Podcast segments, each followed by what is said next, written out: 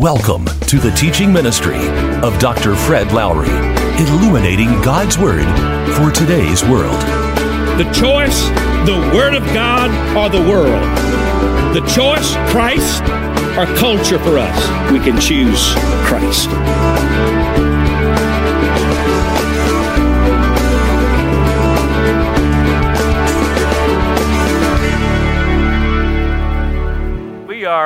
The book of Daniel, and one of my favorite chapters, chapter 3.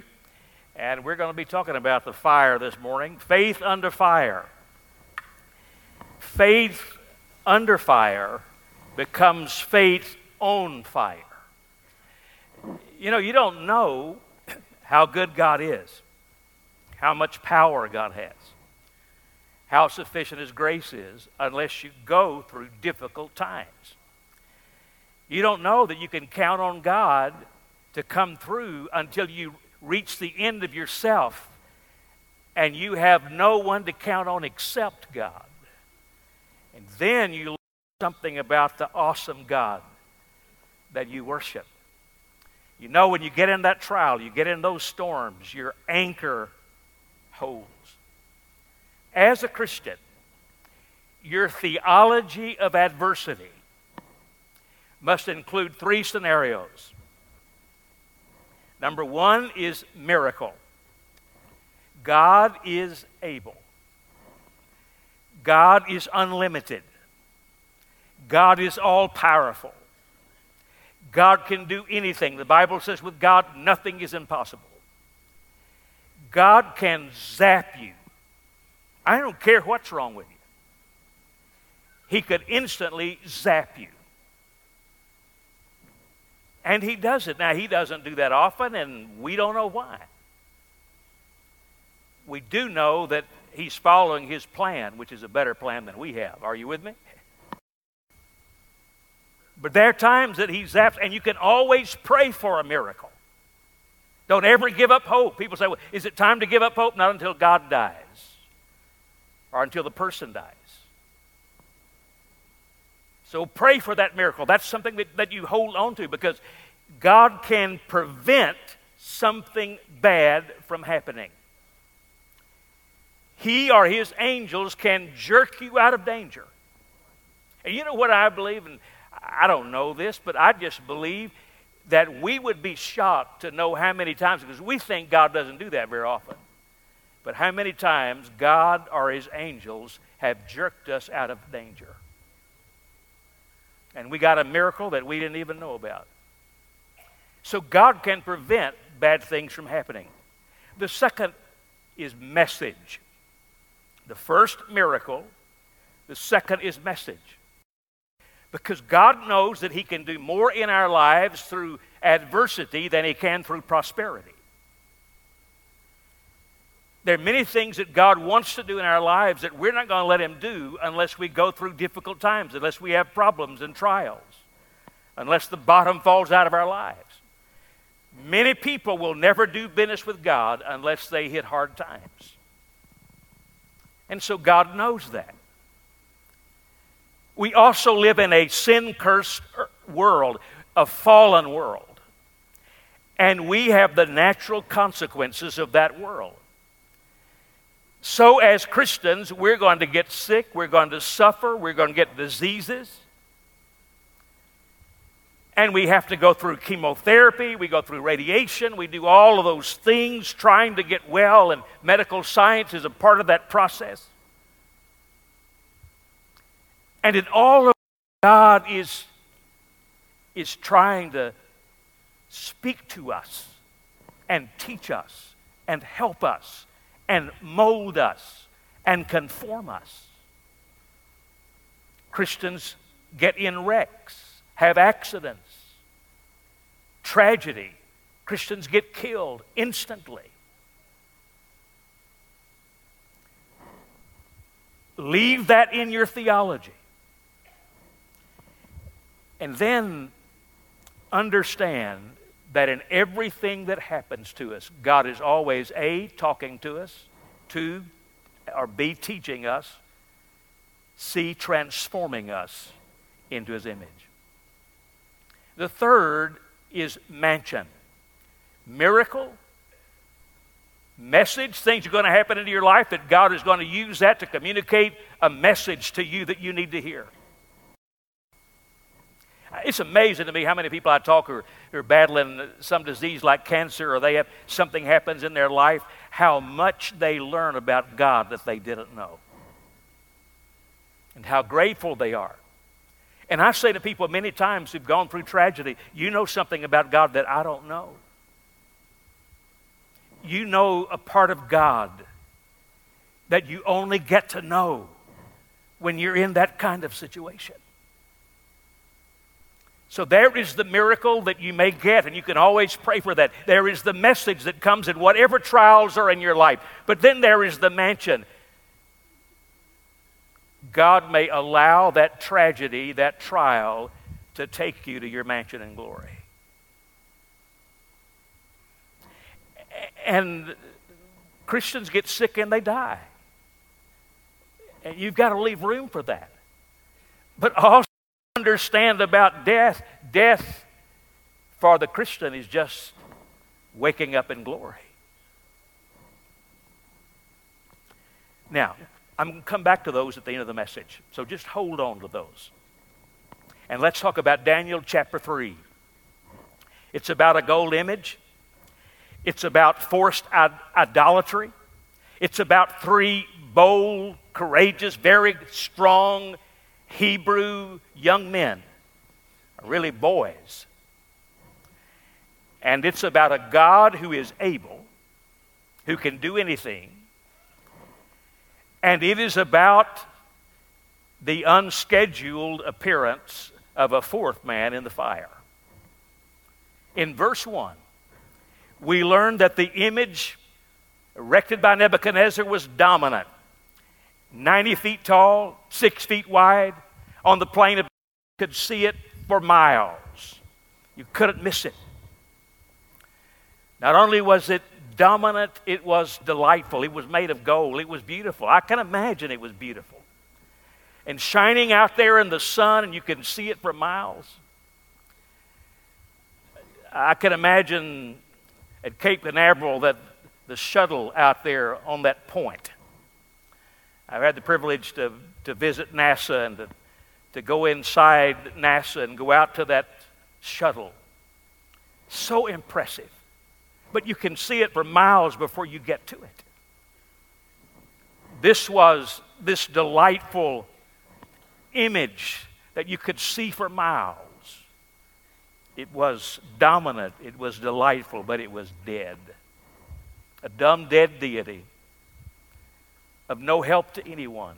We don't know that it was the image of Nebuchadnezzar. It was probably a generic image. It could be any God. It was the idea that whatever God you want to transfer to that image, then that's what it will be for you.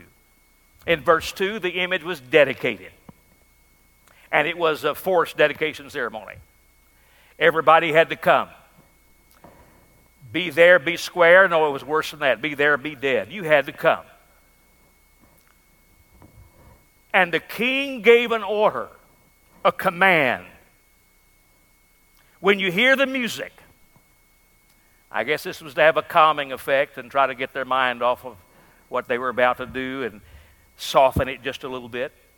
When you hear the music, you will bend, you will bow to this image, or you will burn.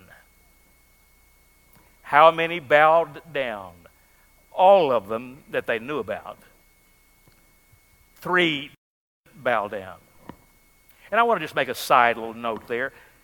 Even if thousands or millions of people do something, that doesn't necessarily make it right. They all wanted to bow down because they didn't want to suffer the consequences. Verse 7 Therefore, as soon as they heard the sound of the horn, the flute, the, the zither, the lyre, the harp, and all kinds of music, all the peoples, all the peoples, nations and men of every language fell down. That's calling it hit the deck. I mean, they didn't hesitate. They hit the deck and worshiped the image of gold that King Nebuchadnezzar had set up. But they bowed not out of conviction of truth They bowed out of intimidation and fear. And there's a big difference. Verse 8 At the same time, some astrologers came forward and denounced the Jews. That's a very popular thing in the world, is the Jews. They said to King Nebuchadnezzar, O king, live forever. You have issued a decree, O king, that everyone who hears the sound of the horn, flute, zither, lyre, harp, pipes, and all kinds of music must fall down and worship the image of gold. And whoever does not fall down and worship will be thrown into a blazing furnace. But there are some Jews whom you have set over the affairs of the province of Babylon, Shadrach, Meshach, and Abednego, who paid no attention to you, O king. They neither serve your gods nor worship the image of gold you've set up. Now, it's amazing that at all these years, Jews are still being blamed for almost everything that happens in the world. The Jews are hated, and the, the president of Iran says that, that the Jewish nation should be wiped off of the face of the earth. But you know, we have a modern Babylonian culture in our country that says if we could get rid of the Christians, right wing conservatives, the evangelicals, that would solve the problems in America, and we would again have a great nation and we would have respect of the world. That's, that's what you hear in the media. And the media is so biased that it's hard for me to watch most of the news on the main channels without getting what the king got furious. Since you brought it up, listen to me. This country was founded on biblical principles and the Judeo Christian ethic, values. And that, listen to me, that is the reason America has been so blessed. That is also the reason my heart is heavy because no, lo- because no longer does America turn to God. We've pushed God out. And we can't say, God bless America, because God cannot bless the attitude in America toward Him. And we are on a slippery slope downward, I'm afraid. And I'm worried about my grandkids and my great grandkids. And I think you should be also why we're so weak as a country. And we, listen to me, we are a lot weaker, I think, than anybody wants to admit. But we are weak because we have pushed the strong one out. Now, that didn't cost you anything. I just threw that in so you would understand it. But why did Egypt flourish? Had this famine and the, and the whole world was starving. And here's this one place that had the food.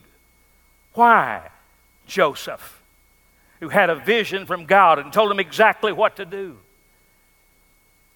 And Egypt flourished because of Joseph and Joseph's God.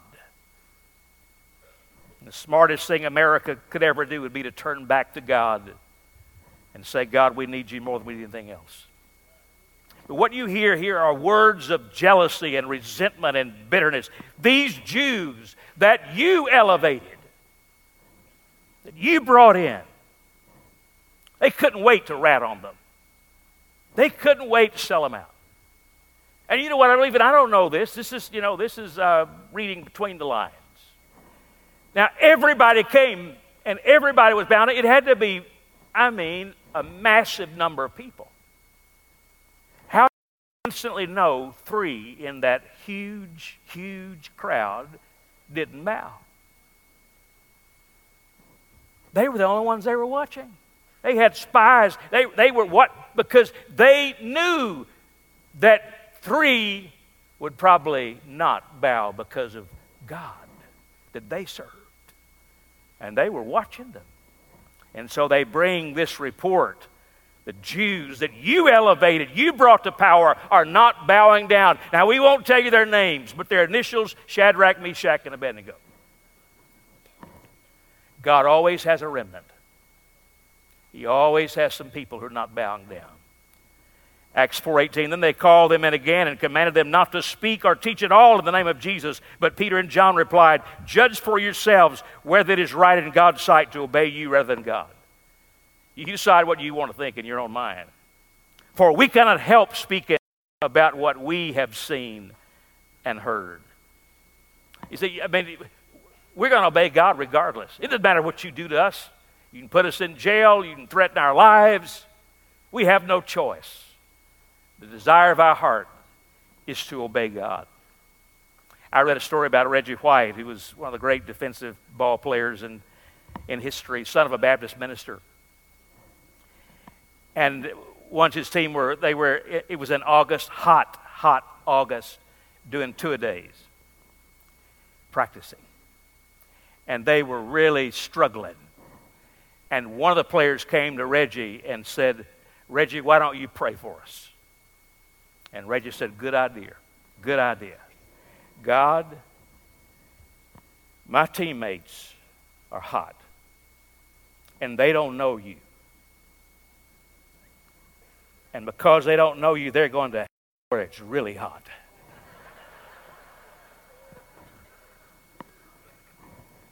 That's taking a stand, isn't it?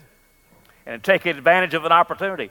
But in the midst of the pluralism, the, the tolerance, the agenda in our country, God still has a people. He still has a remnant. He still has some people who will not bow. Like Colonel Travis, the Alamo, who drew the line in the sand. Here we stand. Luther, when he nailed his thesis on the door at Wittenberg, here I stand. I can do no other. It's salvation by grace through faith. God help me taken a stand. Now, they made, here, here are the accusations. These Jews that you like, they do not respect you, number one. They pay no attention to you. They do not serve your gods. See, they have against them. And they do not worship your golden image. So the king was furious. Verse 13, furious with rage, Nebuchadnezzar summoned Shadrach, Meshach, and Abednego. So these men were brought before the king. What does the king want to know? Surely this is not true. Tell me this is a lie. He didn't want them to be guilty, he needed them. Nebuchadnezzar said to them, Is it true, Shadrach, Meshach, and Abednego, that you do not serve my gods or worship the image of gold I have set up? Please tell me that's not true. Verse 15. Now, when you hear the sound of the horn, I'm going to I'm going to play the music again for you. He, he didn't want to lose these guys. I'm going to play the music again. I'm going to give you another opportunity. When you hear the sound of the, all these instruments, if you're ready to fall down, and I, not, I know you're ready, very good. You fall down into this image. But if you do not worship it, you'll be thrown immediately into a blazing furnace. Watch this statement. Then what God will be able to rescue you from my hand? If you don't bow down, we're going to put you in a furnace, and no God can help you then. Little g God can't. Big G God can. See, he doesn't want to kill these Hebrew boys. Remember, they were 10 times better than any of his people because God was running their lives. So he gives them a second chance. You know, uh, I don't know what he said to them, but I, I, think he probably offered them some, some ways out. Like, I mean, uh, you, you probably were just zoned out and you missed the announcement. I mean, you didn't get the message. And, and I understand that. Maybe you were confused by the language because we said you all had to bow down, and we said that in the Babylonian language, but maybe in the Hebrew language, that word bow means stand. And so it was a translation problem. And, and I understand that. That's no problem. Or maybe you, uh, maybe, maybe you guys have, the stuff you've been, you, you ate before you ever got here, the king's table, the, all the stuff here, the, the vegetables, maybe before you got over here, you ate a bunch of bad stuff and you got some health problems. Maybe you got arthritis. You can't, you could, can't bend very well. I know it may be hard, but you just, just do it this, this one time. I just need to see you bow. Or maybe you just overslept. You didn't hear the alarm clock. That gives me a little entrance into. In the morning, the, when I leave, first thing I do is I, uh, I stop at a place and get me a egg and cheese burrito. But when I got to them this morning, they were not open. And I came back, and I won't give the name. I came back 30 minutes later. Now there are two cars there, and I made the third car, and I pulled up, and uh, they said, It'll be a few more minutes before we can serve food. Overslept. I went to Gary Doula's, and I was there about 15 or 20 minutes and saw no lights. And then I walked in here this morning and saw about a thousand people missing, overslept. So I just thought it would fit right here to mention talking about oversleeping. So he offered them an opportunity to, to he was begging for two things just give an excuse, any kind of excuse, and apologize. And now do what you're supposed to do. That's all that I ask. And, it, and, and I'm going to give you back your life. Here's the response O king, we don't need to give you a reply. We don't need any excuses. We offer no excuses. The reason we didn't bow down is because we won't bow down. We didn't then, we won't now, we won't ever. We're not going to bow down. Their position, we stand. They stood down to God, they stood up to the king, and they stood willing to die. What kind of country would we have if we had that kind of? Men who would make that kind of commitment. We all need a made up mind and a committed heart to do what's right regardless, to obey God regardless to follow the ways of God and not the ways of the world. A made up mind and a committed heart. And listen to me, you make up your mind before you get in the crisis. If you wait till you get in the middle of the crisis, you may not make the right decision. You make up your mind before you ever get in that crisis. And then when it comes, you have that confidence that you can make it through there. So here's a question for you what would you have done?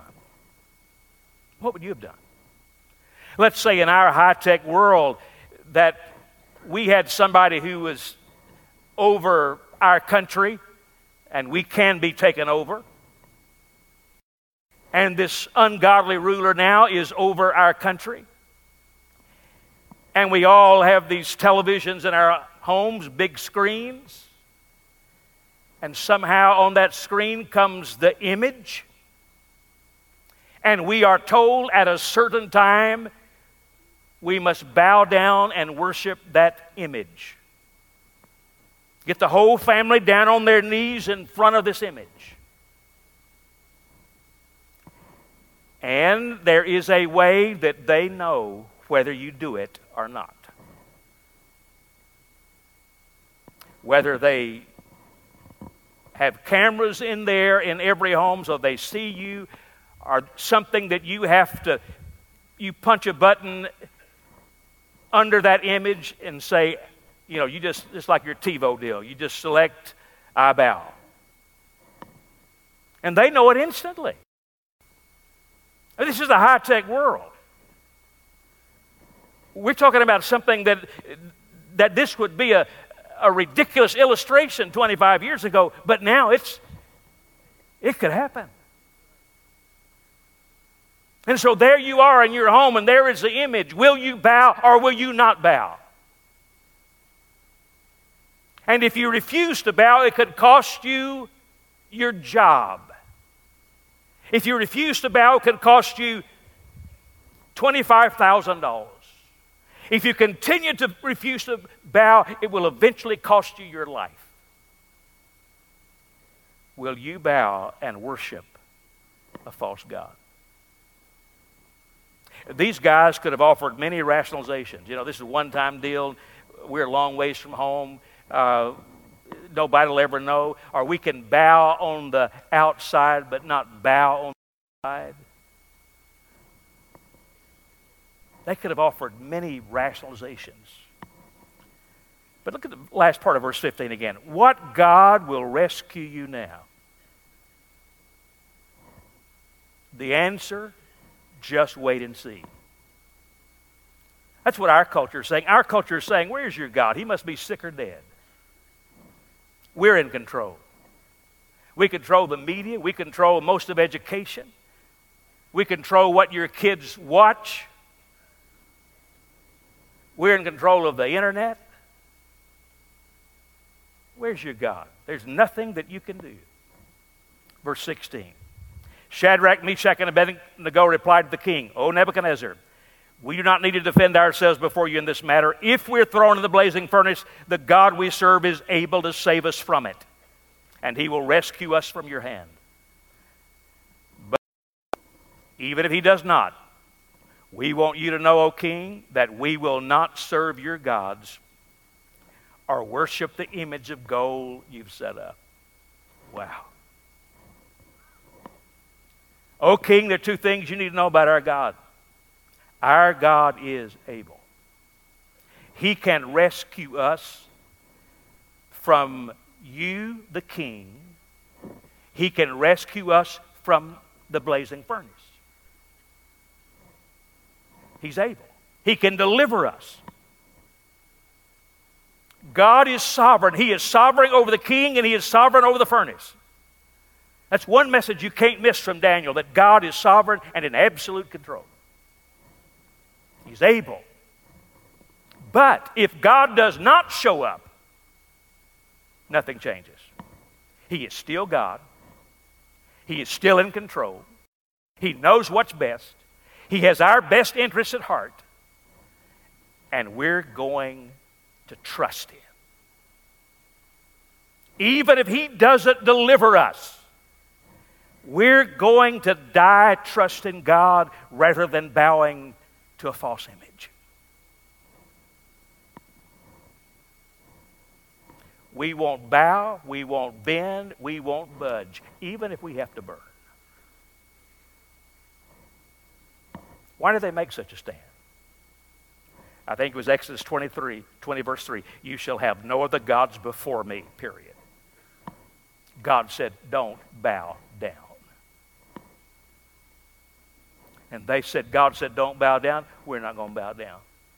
Whether God comes through in this immediate situation or not, He is still God and we still trust Him. Verse 19 just shows they pushed the king's buttons. Nebuchadnezzar was furious and his attitude toward them changed. he wanted them to live, he, he needed them, but now they've made him so mad because of their strong stand for God, the true God. His whole attitude changed. He ordered the furnace heated seven times hotter than usual. His face got red, his attitude changed, rage inside him. He said, Turn that furnace up seven times hotter than it normally is. May I tell you, that anytime you make decisions when you're mad, more than likely you will make a bad decision. That's true in your, even in your marriage. That's true with your kids. If you get mad at your kids, you just get away and cool, you give the Lord and cool down, then discipline your children. You get mad at your wife or a husband, and you get that inner rage inside, you get furious. Don't you make decisions. Don't say things that you can never take back the rest of your life, the cursive words that burn an imprint on the soul, the inner being of that person that you can never erase. You made a bad decision because you don't torture people by turning the furnace up seven times. You fry them like potatoes. The smart thing, if you want to torture them, turn it down seven notches. so that they just slowly cook, like you're cooking a baked potato, with it, not in the microwave, the, the old fashioned way. And so that they're tortured in the agony. And see, this furnace was, uh, was uh, open at one end and closed at the other end, and it had this area where, where you could look in. And it was probably the same kind of thing that they make bricks. And so the, the king was going to look in, and he was now so full of rage, so furious, that he was going to stand there and look in and watch these three disobedient, godly Jews, God loving Jews. He's going to watch them fry. And so his strong men were going to throw them in The king over there watching see it all happen. How many strong men? The Bible doesn't say. I think it was, it would be six of them because I think it took one guy on each side of each guy. And these strong men were going to throw him in. And the strong man lifted him up, the first one, Shadrach, lifted him up to throw him into that fire. And the fire consumed the strong soldier.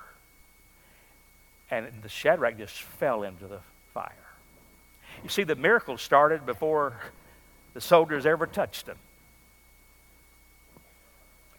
I mean, the fire was so hot that the soldiers were, were burned to death instantly. But the three Hebrews were thrown into that prison. And commanded, verse 20, some of the strongest soldiers in his army to tie up Shadrach, Meshach, and Abednego and throw them in the blazing furnace. So these men, wearing their robes, trousers, turbans, and other clothes, were bound and thrown in the furnace. That binding them up, that, that's just humiliation and, and control. Uh, so they were totally helpless. You, the first thing you do when you're facing a fire, what do you do? You, you cover your head, your eyes, your face. Couldn't do that. Total loss of control and humiliation couldn't cover their mouth. You know, if you're in a if you're in the heat like that, if you can just put a, a towel or something over your face or part of your clothing over your face, you can breathe longer. And but they could do nothing. The king's command was so urgent, and the furnace so hot that the flames of the fire killed the soldiers who took up Shadrach, Meshach, and Abednego. And these three men, firmly tied, fell into the blazing furnace. Now look what happened. This is divine intervention. A miracle. A miracle. Then King Nebuchadnezzar leaped to his feet in amazement and asked his advisors, Weren't there three men that we tied up and threw in the fire? They replied, Certainly, O king. He said, Look, I see four men walking around in the fire, just walking around, unbound and unharmed. The only thing the fire had permission to burn was the bondage, the ropes of bondage that held them. The only freedom is in Jesus Christ. The only way to conquer addiction and habits is the power of Jesus Christ. The bondage, the ropes burned off, unbound and unharmed. And the fourth looks like a son of the gods a deity, a divine being. Now, the Hebrews say it was uh, Gabriel. I think what we have here is a theophany, which is a visible, is God appearing visibly, a visible manifestation of God. I think it was Jesus Christ incarnate. Jesus is the one we see. Jesus is the only God. Eh, we, we can't see God, we see Jesus. And so the fourth, and, and I, you know what I think that means? In fact, I know it means this because the rest of the Bible backs it up. In every trial you face, Jesus is by your side. You could take it a step further if you wanted to and say there are four of you. in the fire, you and the God the Father, God the Son, the God the Holy Spirit. Do you understand as a Christian you can never be alone? He says, I will never leave you. I will never forsake you. When you're in the fire, I'm in the fire beside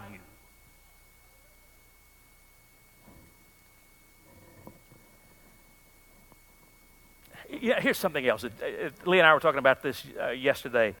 The, the boys were in the fire, and of course they're just walking around saying, you know, I mean, they were just they're they're young guys. They have to be saying something like, "This is so cool."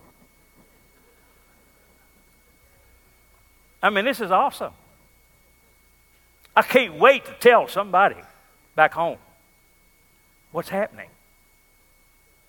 But then one of them says, You know, now I understand what, what Isaiah was trying to tell us.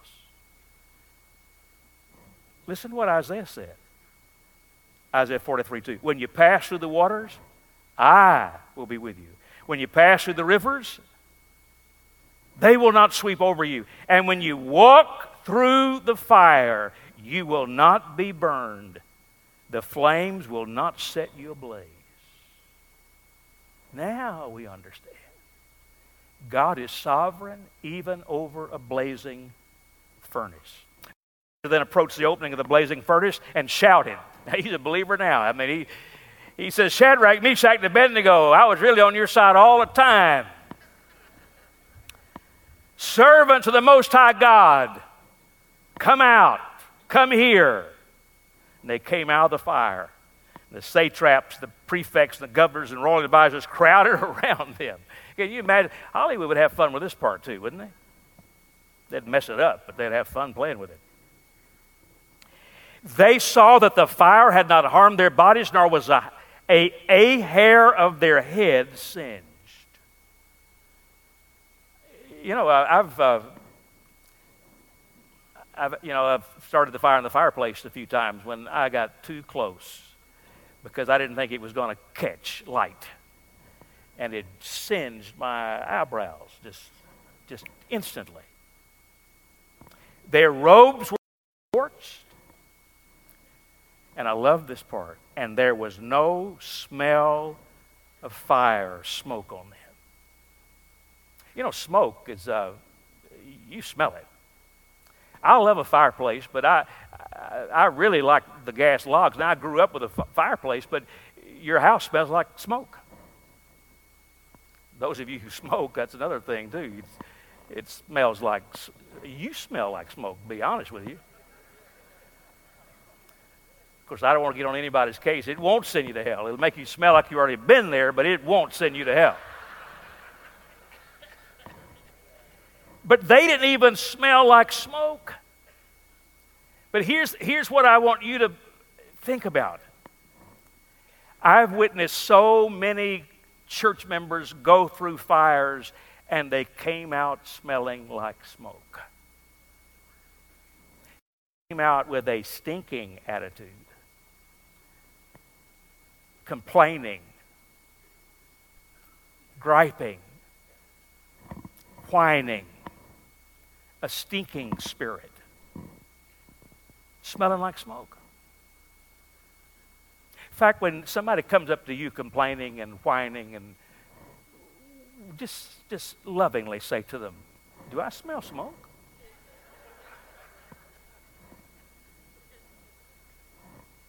Isn't it amazing that we smell smoky over little things that should not matter? Am I tracking with anyone? Don't answer, it'll embarrass you. Here's Nebuchadnezzar's summary. Then Nebuchadnezzar, don't worry about the time because my watch is set on the other time. Praise be the God of Shadrach, Meshach, and Abednego, who has sent his angel and rescued his servants. They trusted, they trusted in him and defied the king's command and were willing to give up their lives rather than serve or worship any God except their own. What a summary testimony the king gave. Number one, they trusted their God. Number two, they defied the king. Me, said Nebuchadnezzar. Three, they laid their lives on the line. Verse 29 Therefore I decree that the people of any nation or language who say anything against the God of Shadrach, Meshach, and Abednego be cut into pieces. This guy's kind of violent, isn't he? He is a changed man right now. Their houses be turned into piles of rubble, for no other God can save in this way. Remember that statement. You're going to be thrown into a situation, and no God can rescue you. Oh, he's changed his tune about that. There is a God. For no other God but the God we just saw demonstrated can save in this way.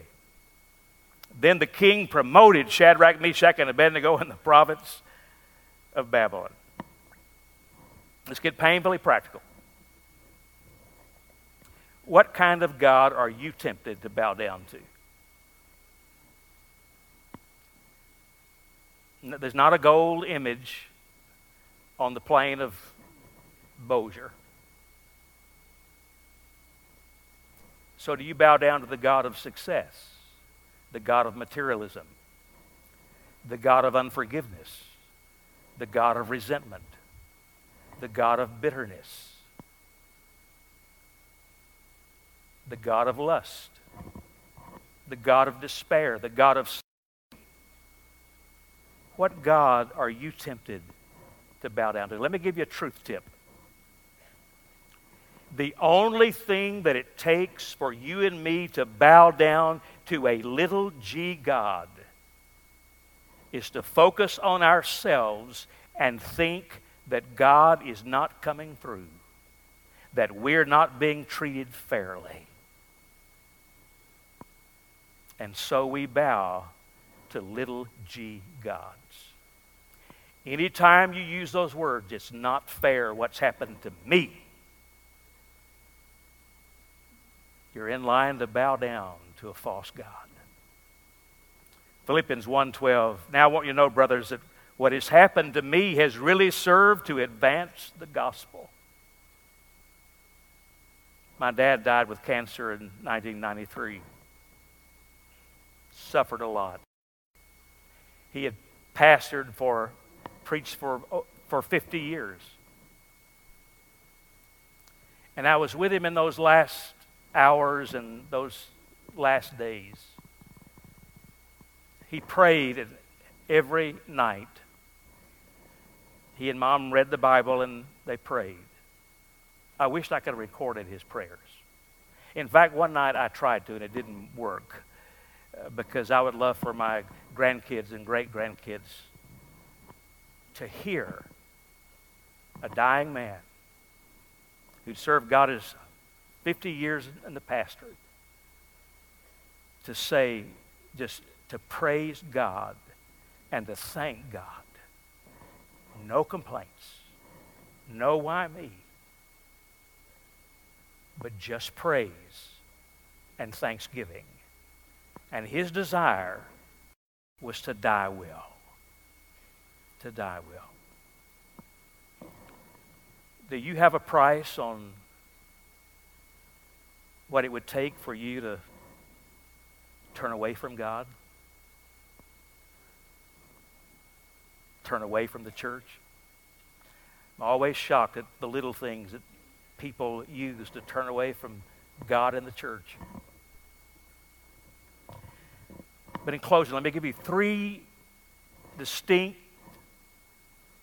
possibilities, scenarios when believers face adversity because we all do. We talked about the miracle, the message, the mansion. We all face fires. Some of you may be in a fire this morning. You need this word. Number one, we can be delivered from the fire. It's a miracle. And God is a miracle working God. He can do anything, nothing is impossible. He can make you well. He can speak a word and everything changes. And it's all right to ask for that miracle. And I think all of us would want to do that. Number two, we can be delivered through the fire. This is the message. John 11, 4, when he heard this, Jesus said, This sickness will not end in death. No, it is for God's glory, so that God's Son may be glorified through it. 1 Peter 1 6. In this you greatly rejoice, though now for a little while you may have had to suffer grief in all kinds of trials, multicolored trials. These have come so that these have come, God permitted them, so that your faith greater worth than gold, which perishes even though refined by fire, may be proved genuine and may result in praise, glory, and honor when Jesus Christ is revealed. Listen to me. Fire refines our faith. Fire comes with a message from God that we desperately need to hear, and it is a refining fire. God wants to do something in our lives. What does He want to do? He wants to burn the junk out of our lives. He wants to burn away the little g gods. He wants to burn the fake, fake off of us. And he knows that the only way those things happen is when we go through the refiner's fire. He wants to transform us. He's conforming us to his own image. He's getting us ready for eternity. But in order to do that, he's going to have to take us through some. things. Number three, we will, we can be delivered by the fire. That's the mansion. The fire takes us into glory in the presence of Christ. And you know, if we really understood how wonderful eternity is and how wonderful heaven is and how wonderful it is to be with Jesus, we would probably all choose that. Even though it's hard to turn loose here. Because death, there's a gospel song that says, Death ain't no big deal. For the Christian, death ain't no big deal. Because the soul never dies. The real you never dies. The, the sick, diseased body, the, the body is left behind. But you are instantly in the presence of the Lord. It's like dropping your coat off and walking into the next room. Paul said to be absent from the body is present with the Lord. No dark tunnel, no soul sleep. The real you doesn't die and wake up someday somewhere. It is always awake because the soul never dies. Listen to me. Whether you get the miracle or the message or the mansion, it's win win. And it's the absolute best for your eternity. And God says, You got to trust me on this. Whatever you get, it's best for your eternity. And you got to trust me. We hope you were blessed by our program today. If you would like a copy of today's program, go to www.fredlowery.com where you can find this program and other Christian resources by Dr. Fred Lowery.